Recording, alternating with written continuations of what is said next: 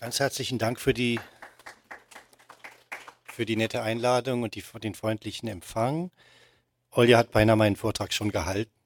Es gibt gar nicht mehr so viel zu sagen in gewisser Weise. Oder jedenfalls hast du mir schon tolle Vorlagen gegeben für das, was ich äh, gerne sagen möchte. Das hat in der Tat mit dem Archiv zu tun, aber auch mit Überlegungen dazu, ähm, ob es so auch ein äh, etwas nach dem Archiv gibt. Also über das Archiv reden immer alle und ähm, vielleicht ist es an der Zeit, sich zu überlegen, dass wir eigentlich schon in einer ähm, Phase oder in einer Zeit äh, leben, in der das, ähm, in der das Archiv als solches schon etwas ist, was man nur noch ganz schwer eigentlich definieren kann. Und äh, darum geht es eigentlich in diesem ähm, Vortrag. Der Titel ist äh, Das Gedächtnis im Anthropozän, Notizen zum Postarchiv. Und bei, mit Postarchiv meine ich jetzt nicht die Post, sondern Post im Sinne von später oder nachher.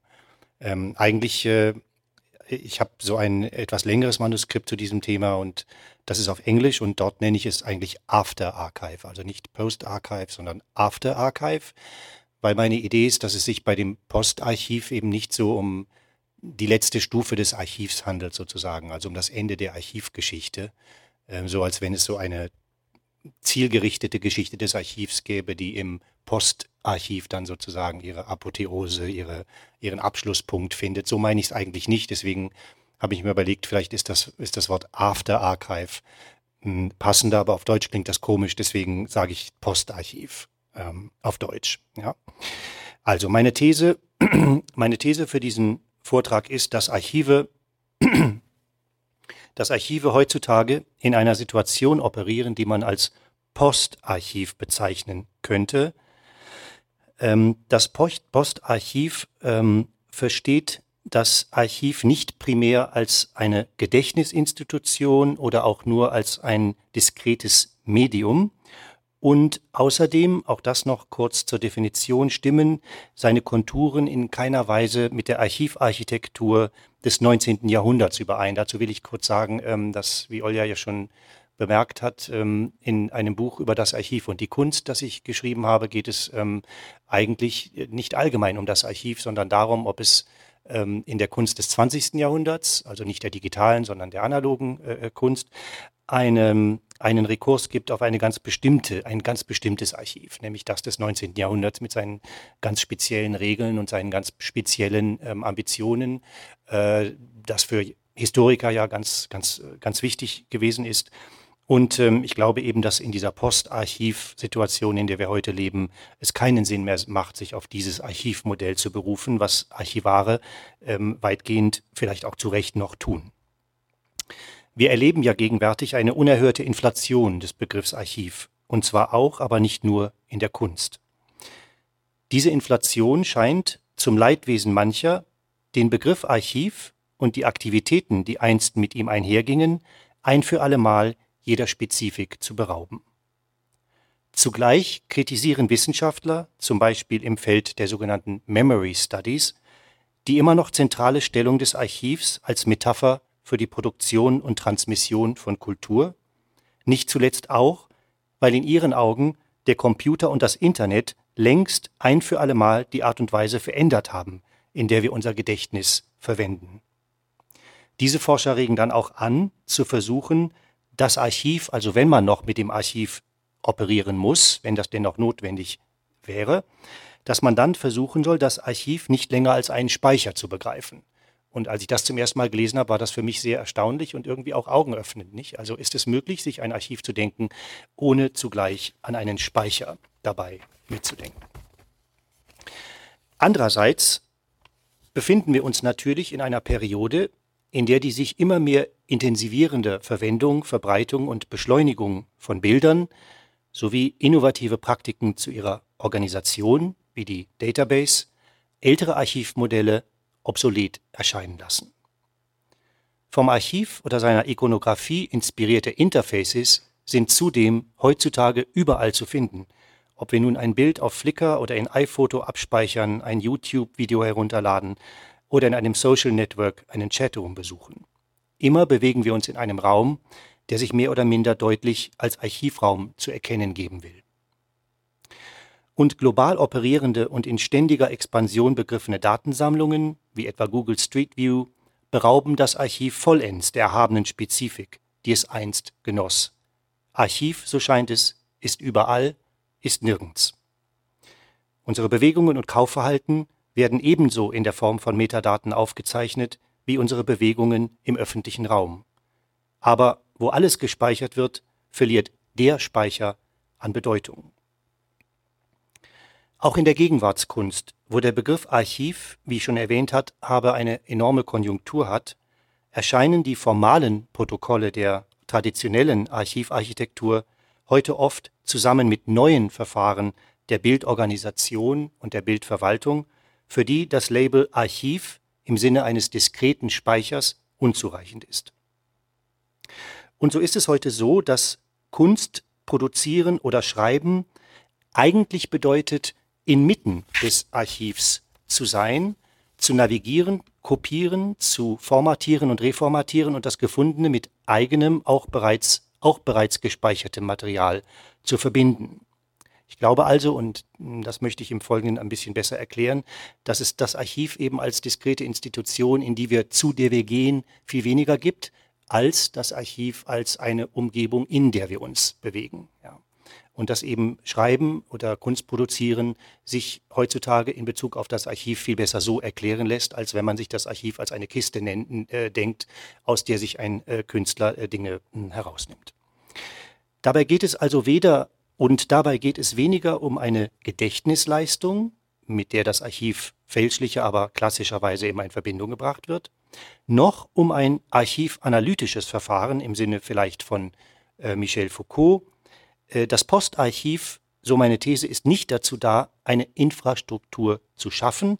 Es ist selber eine solche Infrastruktur, eine Umgebung mehr als ein differenzierter technischer Apparat. Natürlich verändert eine solche postarchivarische äh, Archivpraxis die Kunstproduktion bis zu einem Punkt, an dem wir, äh, ich zitiere hier den Titel eines kürzlich erschienenen Buches, eventuell bereits after art, also nach der Kunst sind. Oder wie Kenneth Goldsmith es in seinem Buch Uncreative Writing in Bezug auf Literatur schreibt, ich zitiere ihn, Angesichts der schier unübersehbaren Anzahl von Texten ist heute das Problem nicht, wie man mehr solche Texte schreibt. Stattdessen müssen wir lernen, die unerlässliche Anzahl von Texten zu navigieren, die bereits existieren. Wie ich es schaffe, durch dieses Dickicht von Informationen hindurchzukommen, wie ich es verwalte, aufteile, organisiere und verteile, dies sind die Dinge, durch die sich mein Schreiben, durch die sich mein Schreiben von eurem unterscheidet. Ende des Zitats. Schreiben oder Kunst produzieren ist, so könnten wir sagen, heute eine Form der Navigation im Archiv. Ohne speziell auf die Implikationen seiner Idee für die Theorie des Archivs einzugehen, hat der Kurator Nicolas Bourriot diese Situation einmal als Postproduktion bezeichnet. Ein Begriff, mit dem er eine Form der postautonomen Kunstproduktion meint, die Verbindungen zwischen schon existierenden Formen über die Herstellung neuer solcher Formen stellt. Als Beispiel führt Bourriot jene Playlists an, die wir auf unseren iPods finden, und der Postproduktion-Künstler mischt die Songs von verschiedenen Listen, er schreibt keine neuen. Wie sich ein solches Konzept auch kuratorisch auswirken kann, ließe sich in der Installation Die Gedanken sind frei der britischen Künstlerin Susan Hiller beobachten. ähm, in der Besucher sich selber Playlists zusammenstellen, die von Hillers eigenem iPod stammen, mit Songs, die allesamt von politischen Freiheitsbewegungen handeln. Und damit bekommt das Ganze auch eine, eine ironische Wendung. Bei der Postproduktion ist die Trennungslinie zwischen Herstellung und Konsum kaum noch zu ziehen. Wie überall in der neoliberalen ökonomischen Wirtschaft heißt produzieren auch konsumieren und umgekehrt. Also man konsumiert und man archiviert oder man archiviert und man konsumiert zur gleichen Zeit. Und darum geht es auch, auch ein bisschen in dieser, äh, in dieser Installation. Und wenn diese Vorgehensweise vom Archiv inspiriert ist, dann sicher nicht im klassisch archäologischen Sinne. Ja, das Archiv hatte ja mal etwas mit, mit Archäologie zu tun. Bei Hiller und anderen Postarchivkünstlern dagegen dient die Arbeit im Archiv nicht dazu, das Vergangene zu rekonstruieren, sondern die eigene Lebenswirklichkeit, in die technische Speicher jedweder Art längst integriert sind, für die Herstellung von Kunstwerken produktiv zu machen. Die Virtuosität eines solchen Projekts liegt dabei im Prozess und nicht in seinem Resultat. Natürlich bedeutet all dies nicht, dass das, was ich hier einmal salopp herkömmliche oder traditionelle Archive genannt habe, nicht mehr existiert oder dass solche Archive ihre Rolle in der Kultur bereits gänzlich verloren hätten.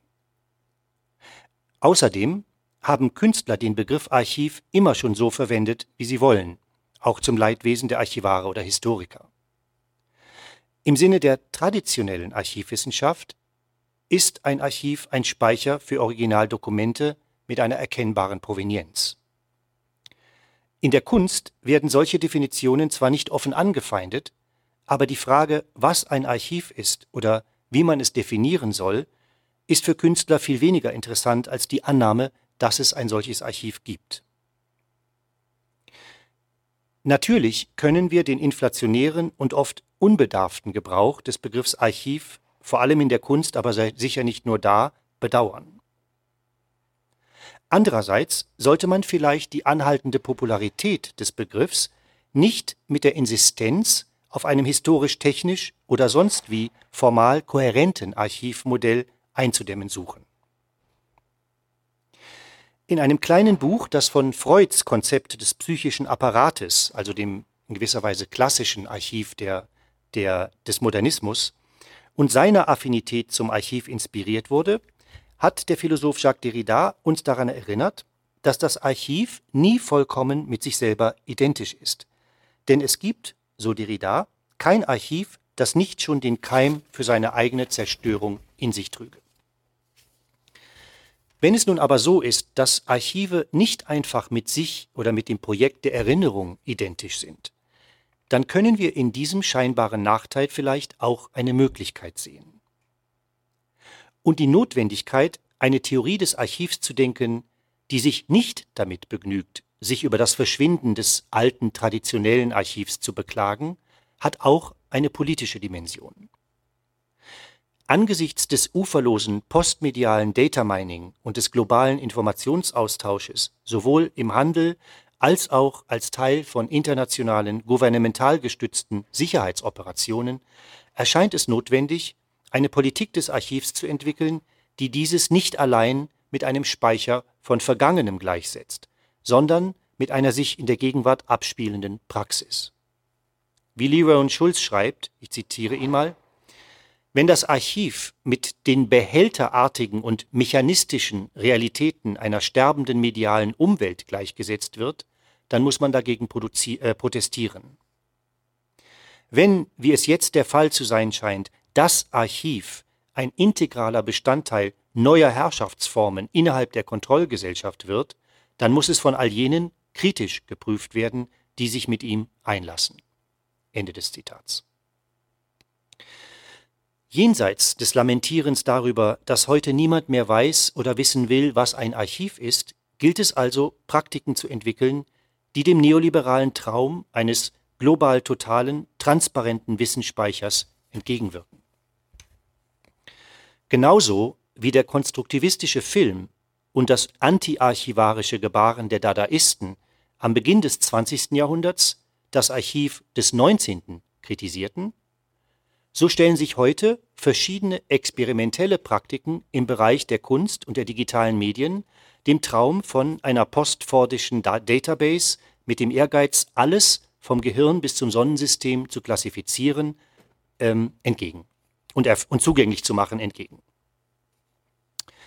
Unter solchen Versuchen, das Archiv zu entschleunigen, finden wir zum Beispiel äh, Konzepte wie Hito Steyerls Pure Images, das heißt ein Archiv mit Bildern, deren Auflösung durch die permanente Zirkulation im, im Datenraum immer schlechter wurde. Oder das, was Dragan Espenschied als digitale Dunkelheit bezeichnet. Ich zitiere ihn mal. Zitat, digitale Dunkelheit bietet eine Erfahrung an, etwas zu finden, das von anderen nicht gesehen oder nicht wahrgenommen wurde. Es ist ein seltsam, seltener, intimer und persönlicher Moment in einer Medienwelt, in der alles auf hohe Sichtbarkeit und Hochgeschwindigkeitszirkulation angelegt ist. Eine Webseite zu entdecken, wo der Besucherzähler eine einstellige Zahl anzeigt, ist attraktiv. Der Zähler beweist, dass du, der Zuschauer, Teil einer kleinen und ausgewählten Gruppe bist, die ein besonderes digitales Werk oder eine solche Praxis kennengelernt hat. Ende des Zitats. Sowohl Steyerl als auch äh, Espenschied versuchen sich an einer postarchivarischen Praxis, die sich auf dasjenige konzentriert, was die neoliberale globale Archivökonomie vergessen hat. Das nicht hochglänzende, nicht globale, das nicht hochwertige, dasjenige, was sich dem Archiv entzieht, ohne es zu verlassen. Solch eine kritische Praxis der Entschleunigung des Archivs im Angesicht des globalen Informationsflusses muss sich freilich nicht auf den digitalen Bereich beschränken. Sie lässt sich auch analog denken, auch da, wo sie sich auf das Digitale bezieht. In der Tat könnte man mit dem Archivtheoretiker Wolfgang Ernst argumentieren, dass herkömmliche, sprich analoge Archive, äh, ganz interessanter Gedanke, heutzutage vor allem dazu dienen, uns an eine andere, langsamere Praxis der Informationswirtschaft zu erinnern.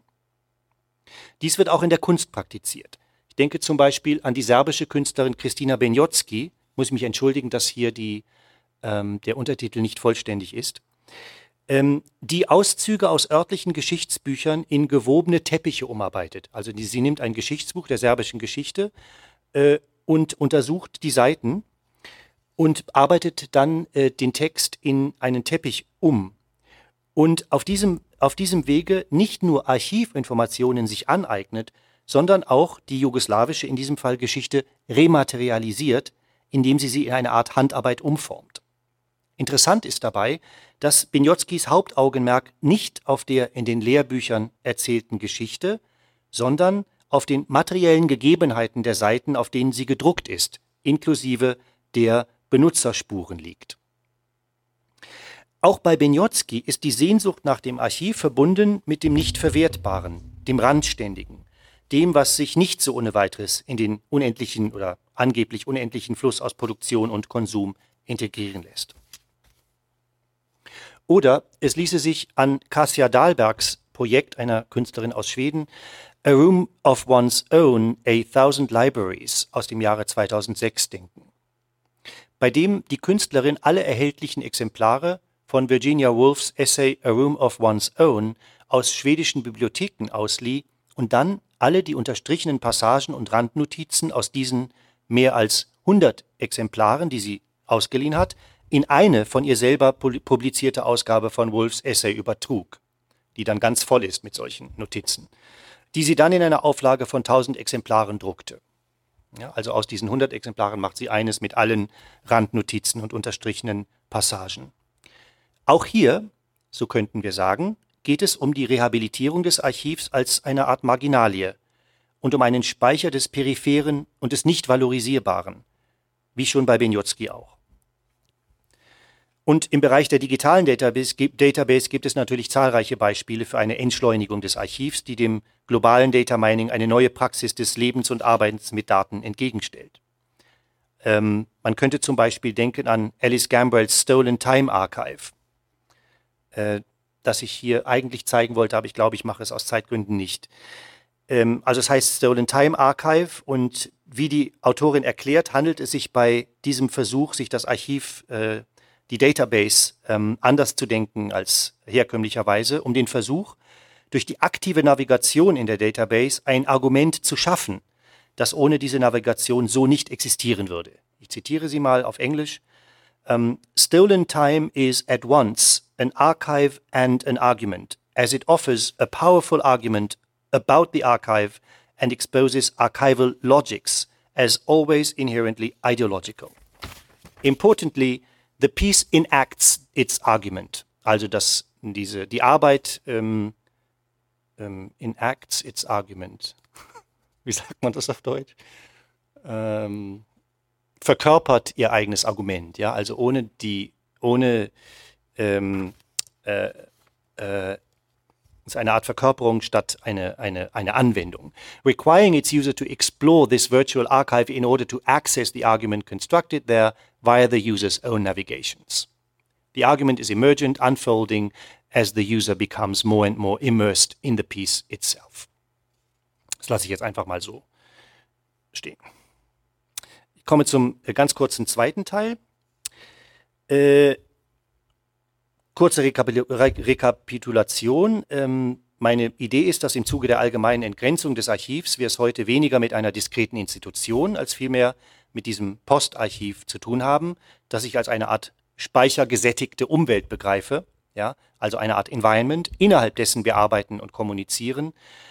Ähm, und ähm, meine Idee ist nun, dass dieses Environment, diese Umwelt, auch die natürliche Umwelt mit einschließt. Ja. Zum Beispiel beim Cloud Computing, ja, bewahrt ein Netzwerk von Servern auf der ganzen Welt äh, Daten auf und ersetzt so das ehemals topologisch eindeutig definierte Archiv als Ort. Mich interessiert diese Metapher sehr. Die Wolke als Archiv, ähm, paradoxer könnte es wohl nicht zugehen. In der Tat sprechen wir nicht von Cloud Archiving, sondern von Cloud Computing und meinen damit ähm, eine Verwendung von Computern, die sich in Bezug auf ein globales Netzwerk definiert, das uns täglich umgibt und umhüllt, wie es Wolken tun. Wolken sind definitionsgemäß verstreut, ihre Umrisse undeutlich gezeichnet und man kann sie überall auf der Welt finden. Und die Idee von der Wolke als Speicherstätte äh, dematerialisiert nicht nur die Speicherung von Daten, sie materialisiert sie auch, indem sie sie als ein Naturereignis darstellt. Und Wolken sind natürlich alles andere als nicht materiell. Die Wolken, so könnten wir sagen, sind das Archiv im Zeitalter des Anthropozän. Als geologisches Zeitalter meint das Anthropozän, dass die Veränderungen, die Menschen in der natürlichen Umwelt als Folge von industrieller und technologischer Entwicklung verursacht haben, den Klimawandel zum Beispiel, dass diese der Umwelt nicht mehr äußerlich sind, sondern längst ein Teil von ihr geworden sind. Die Konsequenzen aus einer solchen Einsicht sind bedeutungsvoll. Denn wenn wir die Geschichte der Erde jetzt nicht erforschen können, ohne jene Erscheinungen in Betracht zu ziehen, die menschengemacht längst Teil des natürlichen Ökosystems geworden sind, dann müssen wir auch mit der Möglichkeit rechnen, dass es so etwas gibt wie ein Archiv der Natur und jetzt nicht im Sinne der Romantik als Metapher, sondern in einem sehr konkreten materiellen Sinne. Und zwar eben nicht in einem poetisch-metaphorischen, sondern in einem geologisch-materiellen Sinn. Das Archiv als Umwelt, und zwar in einem technisch-natürlichen Sinne. Und jetzt will ich ein Beispiel aus der Kunst für einen Künstler oder von einem Künstler geben, der sich sehr viel mit, diesem, äh, mit dieser Problematik der Schnittstelle zwischen Technik und Natur befasst hat, nämlich äh, Olafur Eliasson und sein äh, Archiv, wenn man so will, Eispavillon von 1998. Also ähm, Eliassons, ähm, ein sehr bekannter Künstler, den viele von Ihnen vielleicht kennen, ähm, äh, seine, sein Arbeitsgebiet ist äh, in der Tat die Schnittstelle zwischen Technik und Natur. Äh, und in dieser oder an dieser Schnittstelle ähm, interessiert er sich oft und besonders eben für das Problem des Archivs, was so ein bisschen erstaunlich ist, wenn man bei Archiven eben nur an Speicher von geschriebenen Dokumenten denkt. Ähm, dieses, äh, diese Installation Eispavillon besteht aus einer Struktur von sechs freien Stahlstützen und einem flachen Kuppeldach. Können wir hier sehen. Äh, auf diese Struktur wird Wasser gesprüht, dessen Temperatur unterhalb des Gefrierpunkts liegt.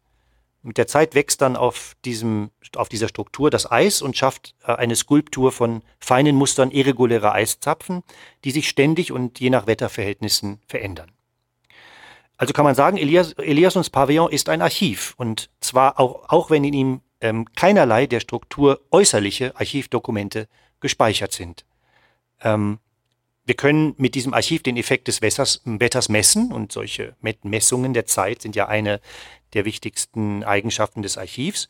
Und wir tun dies, indem wir die Eiszapfen und die anderen Kristallstrukturen beobachten, die auf dem Metallgerüst des Pavillons wachsen und, wichtig, die mit der Zeit auch seine Mauern bilden. Ja? Also äh, der künstliche Pavillon schafft sich eine natürliche Archivarchitektur selber, indem er Umwelteffekte speichert. Und damit ist hier, wie auch in anderen Werken von Eliasson, das Archiv Teil einer ökologischen Infrastruktur, äh, die es schafft, ja, oder in der es, nee, in der es sich befindet, aber es schafft sich eben auch selber eine solche Infrastruktur.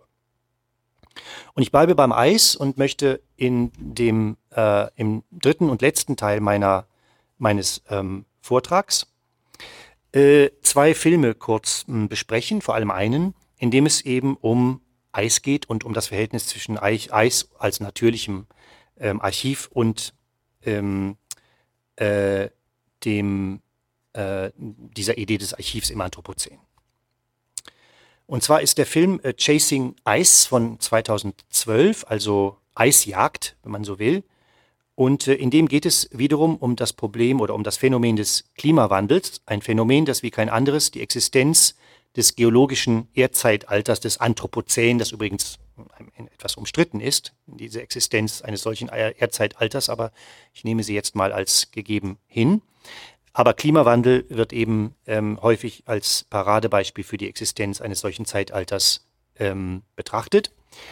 Und ähm, dieser Film, äh, der von dem National Geographic Reporter James Baylock gedreht wurde, behandelt ähm, im Prinzip, oder es geht in ihm um ein Bildarchiv der schmelzenden Gletscher von Island, Grönland und Alaska, das dieser Regisseur James Baylock mit Hilfe von 25 Timelapse-Kameras, die an verschiedenen Orten in diesen Regionen aufgestellt sind, aufnehmen will.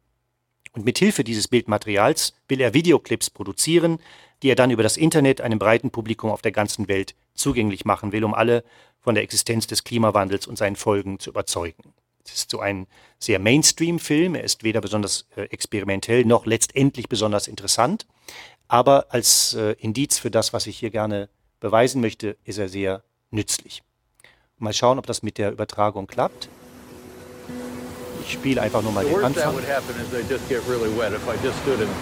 No, you fall, you try to run, you bang your knee on a piece of ice, and you bust your knee. I just, I have to get this picture. First time I worked with James, it was obvious how he goes about things, you know? All right, quickly. This, this light won't last forever. He pushes it, he's looking for something. You do have rope in the car? Yeah. Go back and get whatever you have. Okay. All right, I'm, I'm almost certain to get wet, okay? Also dieser Regisseur mh, ist eben besessen von der Idee, ähm, my den Menschen. Bilder zeigen, zu zeigen, die sie aufrütteln sollen für die Existenz des Klimawandels. Und er macht sich auf in die Arktik, und, looking ähm, at ice in that way. um diese Bilder zu produzieren. He really did fall in love with it.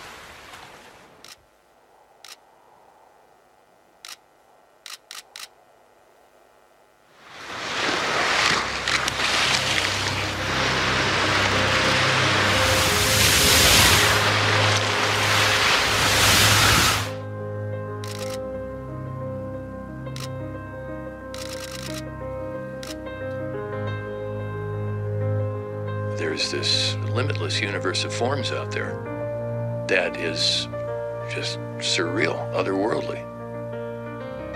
Okay, das reicht erstmal.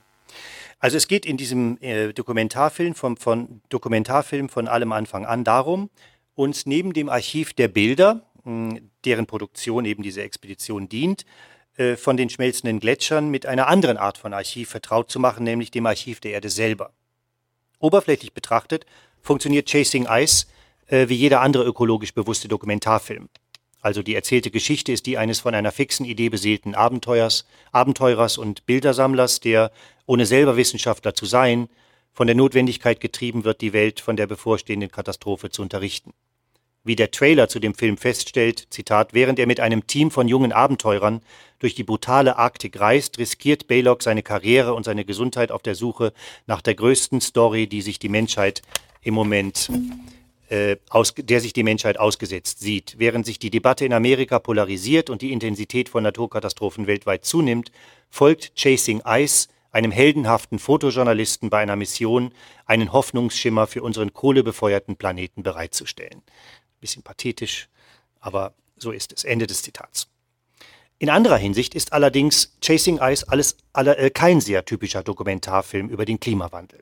Zwar beginnt er mit einer Serie von apokalyptischen Szenarien über die Folgen des Global, Global Warming, ähm, aber das geschieht in erster Linie, um zu beweisen, dass die öffentlichen, auch die wissenschaftlichen Debatten über das Phänomen sich totgelaufen haben und keinen erkennbaren Zweck mehr zu füllen, äh, erfüllen.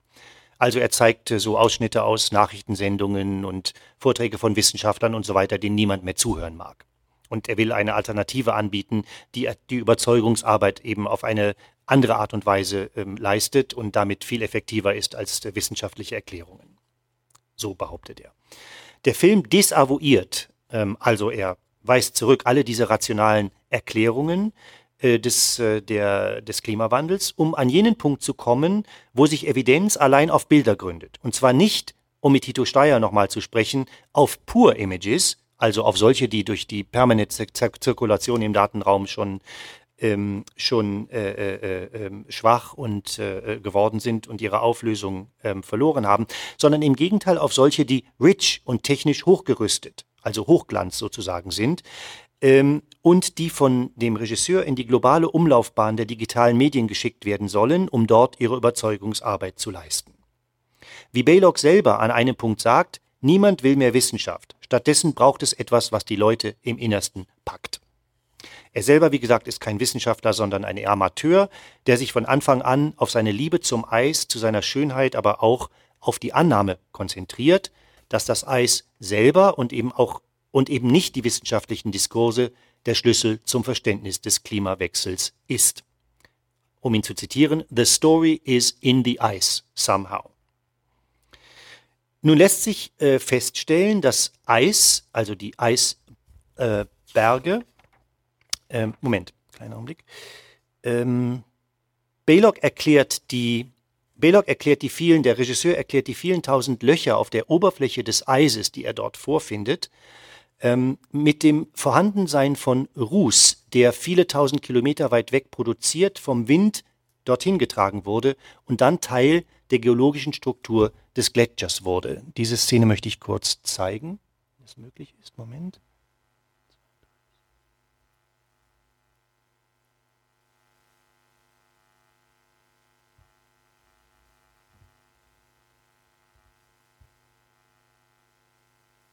Landscape. That landscape is gone. It may never be seen again in the history of civilization, and it's stored right here. Das ist das Pathos, ja. Also er kann mit seinen, mit seinen digitalen Werkzeugen praktisch äh, die, die Landschaft selber erhalten. In 1984, the glacier was down there, 11 miles away. And today, it's back here, receded 11 miles. The glacier is retreating, but it's also thinning at the same time. It's like air being let out of a balloon. You can see what's called the trim line. It's the high water mark of the glacier in 1984. That vertical change is the height of the Empire State Building.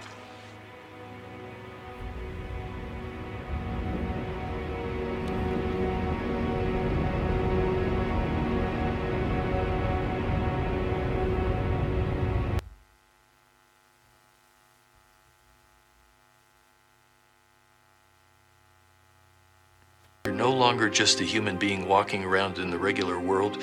You're a human animal striding around on the surface of a planet that's out in the middle of a galaxy. We as a culture, we're forgetting that we are actually natural organisms and that we have this very, very deep connection and contact with nature. You can't divorce civilization from nature. We totally depend on it. Okay, jetzt habe ich zwar nicht die richtige Szene gezeigt, also es gibt eine Szene, dort ähm, ähm, findet der Regisseur also all diese, ähm, diese Löcher im, im Eis auf der Oberfläche. Und äh, ähm, er redet eben davon, dass äh, längst eben die Sedimente des Rußes, der eben in den Industriestaaten viele tausend Meilen weg produziert äh, äh, wurde, sich äh, in der geologischen Struktur des Gletschers festgesetzt haben und dass die, diese Löcher eben ähm, ein, äh, ein, ein Symptom dafür sind. Und das kann man eben als Indiz dafür ansehen, dass diese Gletscher längst, ähm, ähm, also im Sinne des Anthropozän, zu einer, zu einer Landschaft geworden sind, die nicht mehr natürlich, sondern längst äh, zum Teil von Menschen gemacht ähm, ist und dass dies sich in der geologischen Struktur der Gletscher niederschlägt. Und das ist für meinen Argument eben wichtig, dass es sich hier um einen Dokumentarfilm handelt, der längst nicht mehr die Arktik als ein natürliches Environment betrachtet. Ja. Und entsprechend die Operation seiner Rettung auch nicht als eine, die sich der, dieser mit den digitalen Kameras und den Aufzeichnungsapparaten und so weiter dieser Umwelt als etwas Natürlichem, also wo sich die Technik der Natur praktisch ähm, nähert wie einem fremden Element, sondern eigentlich operieren beide in der gleichen technisch natürlichen Umwelt. Das ist praktisch das Argument. Und äh, mich interessiert, wie verändert sich dann die Rede vom Archiv? Also wenn man plötzlich mit einem Archivbegriff in einem, in diesem ähm, viel umfassenderen Sinne dann äh, umgehen muss. Und ich glaube, dass dieser Dokumentarfilm, blöd wie er in mancher Hinsicht ist, also ein Symptom ist für dieses Denken. Darum, das ist eigentlich die Hauptthese meines ähm, Vortrags. Äh, in Baylocks Film funktionieren jetzt im Sinne dieser Idee die Bilder der Eisberge nicht als Signifikanten der Reinheit oder der Unversehrtheit oder auch der Bedrohlichkeit der Natur, sondern als Beispiele für die nie stillstehende globale Zirkulation der Bilder, der Waren und der Informationen. Ähm, es lässt sich daher feststellen, dass die Eisberge in Chasing Ice wie ein Archiv funktionieren, während im Gegenzug, also was ich gerade gesagt habe mit dem Ruß in der geologischen Struktur zum Beispiel, während im Gegenzug die Bilder, die Baylock von den Gletschern in den verschiedenen Regionen macht, die er bereist, sich viel eher wie Eisberge verhalten, die also ständig driften und eine paradoxe Vertauschung, wie es scheint, die jedoch für das Archiv im Zeitalter des ähm, Anthropozän recht typisch ist. Die animierten Bilder schwimmender Eisberge, die wir also in diesem Film ständig sehen, werden zu Metaphern für die Globalisierung selber – und der Klimawandel eine Bedrohung weniger für die Natur als für das künstliche System des globalisierten Waren- und Kapitalflusses. Die Eisberge, längst ebenso Teil der globalen Kommunikationsstrukturen wie andere Teile der natürlichen Welt, ähm, wie, zum, wie ja durch die äh, digitalen Kameras, die Baylock überall äh, installiert hat, auch sinnfällig wird, diese Eisberge setzen Datensätze ab, die es in Bilder zu verwandeln gilt. Es stellt sich in Chasing Ice also weniger die Frage, was das Geheimnis der Eisberge sein könnte, was in ihnen verborgen liegt, und das wäre die klassische Frage des Archivs, oder welches Narrativ, welche Geschichte die These vom Klimawandel am besten stützen könnte, sondern vielmehr, welche Bildschaffungs- und Formatierungs- und Bildauflösungstechniken den gesammelten Daten am ehesten adäquat wäre, um den maximalen Affekt, den maximalen Effekt im Zuschauer hervorzurufen. Ja, wie Baylock selber sagt, if I don't have the pictures, then I don't have anything. Ähm, Im Kontext der Globalisierung ist ja der Begriff der Erfahrung oder des Erlebnisses von ganz großer Wichtigkeit. Ähm, dazu mh, hm, wollte ich noch was sagen, das tue ich jetzt aber nicht, das lasse ich aus. Ähm, Chasing Ice stellt eine interessante Parallele, äh, die ich erwähnen möchte, ähm, her zwischen ähm, Eisbergen und einem anderen Phänomen in der Geschichte der Erde, wo es um das Aussterben von etwas ganz besonders Großen ging, nämlich den Dinosauriern. Ähm, und äh, diese Parallele beruht, beruht, letztlich in diesem Film, also auf der enormen Größe von beiden. Ähm, aber der Film, interessant, so implizit ordnet er die Gletscher dem Anthropozän zu und die Saurier eben vorigen, voranthropozänen Erdzeitaltern. Ähm, wie Dinosaurier sind Eisberge bei all ihrer Majestät verletzlich und vom Aussterben bedroht. Und es ähm, ist ja interessant, dass in beiden Fällen der Grund für das Sterben beim Wetter liegt. Die Saurier verschwanden, weil es kühler wurde und die Eisberge verschwinden, weil es wärmer wird. Ähm, die Dinosaurier symbolisieren aber im Gegensatz zu den Eisbergen in Bezug auf das Archiv ein Zeitalter, in dem Eingriffe des Menschen in die Natur dieser äußerlich bleiben und deswegen zur Katastrophe führen. Ja, als Teil eines mehr so archäologischen Erkenntnismodells steht die Jagd nach Dinosaurierknochen im Einklang mit dem Glauben daran, dass uns eine absolute Grenze von der Geschichte trennt, deren Verlauf wir nur mit Hilfe der Archive oder der Museen rekonstruieren oder manipulieren können. Ähm, das könnte man zum Beispiel belegen mit einem anderen Film, den ich jetzt nicht zeigen will, aber mit dem Film Jurassic Park von Steven Spielberg. Ich will kurz nur ähm, darauf eingehen. In diesem Klassiker der Postmoderne besucht ein Team von Wissenschaftlern auf Einladung des Parkdirektors und der Investoren in, in dem Park ähm, einen Vergnügungspark auf einer Insel in der Nähe von Costa Rica, der voller Saurier ist, die mit Hilfe von Moskito-DNA geklont wurden, DNA geklont wurden, die man in Bernstein eingeschlossen fand. Weil die DNA-Sequenzen unvollständig waren, füllte man sie mit der DNA von Fröschen auf und beschränkte sich auf das Klonen von Weibchen, um die Fortpflanzung zu verhindern in diesem Vergnügungspark. Und jetzt kommen also die Wissenschaftler dahin und sollen den Tod eines Parkmitarbeiters untersuchen, der von einem Saurier getötet worden war. Und während der korrupte Computerprogrammierer des Parks die Sicherheitssysteme ausstellt, sodass die Saurier das Gehege verlassen und die Gruppe angreifen können, finden die Wissenschaftler heraus, dass die Tiere aufgrund dieses Defekts in ihrer, DNA, also die hatten dann auch Frosch-DNA benutzt, um die Saurier-DNA aufzufüllen, weil sie in dem Bernstein nicht die ganze DNA-Sequenz gefunden hatten, und dass aufgrund dieses Defektes die Saurier in der Lage waren, ihr Geschlecht zu verändern, äh, und sich fortzupflanzen. Und ich mh, führe das hier aus, weil Jurassic Park ähm, so die postmoderne Obsession mit dem Text und der Reprä Repräsentation darstellt. Ja? Es handelt sich also bei der Saurier-DNA um, äh, um eine Art Archiv, in das eingegriffen wird, um daraus Kapital zu schlagen. Vergnügungspark ja, mit Investoren und so weiter. Ähm, das ist aber wie jede Investition ein, ein ganz riskantes Unterfangen. Die Saurier ähm, dürfen sich äh, nicht, nicht vermehren deswegen, ja, weil sie im System der Gegenwart ja eigentlich nicht mehr existieren. Und wie die Moskitos im Bernstein existieren sie in einer Art kapitalistischen Biotop, das so lukrativ wie gefährlich ist und in dem die Geschichte eigentlich selber abgeschafft ist. Und deswegen trennt sie auch eine absolute Grenze von den Menschen. Und wenn diese Grenze überschritten wird, ja, das ist die Geschichte des Films, dann beginnt die Katastrophe. Also wenn die Saurier aus ihrem Museum, aus ihrem Gehege ähm, ausbrechen, ja, dann ähm, ist die Katastrophe äh, da. Und wie wir in dem Film sehen, wirken sich Störungen im unsichtbaren Text des Archivs, der DNA, mehr oder weniger unmittelbar auf die Wirklichkeit aus. Und äh, die Grenze zwischen Innen und Außen, also zwischen den Sauriern und den Menschen, dem Gehege und seiner Außenseite, kann nicht wirksam gehalten werden. Demgegenüber, jetzt zurück zu diesem Film, ist die Katastrophe der schmelzenden Eisberge äh, beziehungsweise, beziehungsweise ihrer Darstellung in Chasing Ice von ganz anderer Natur.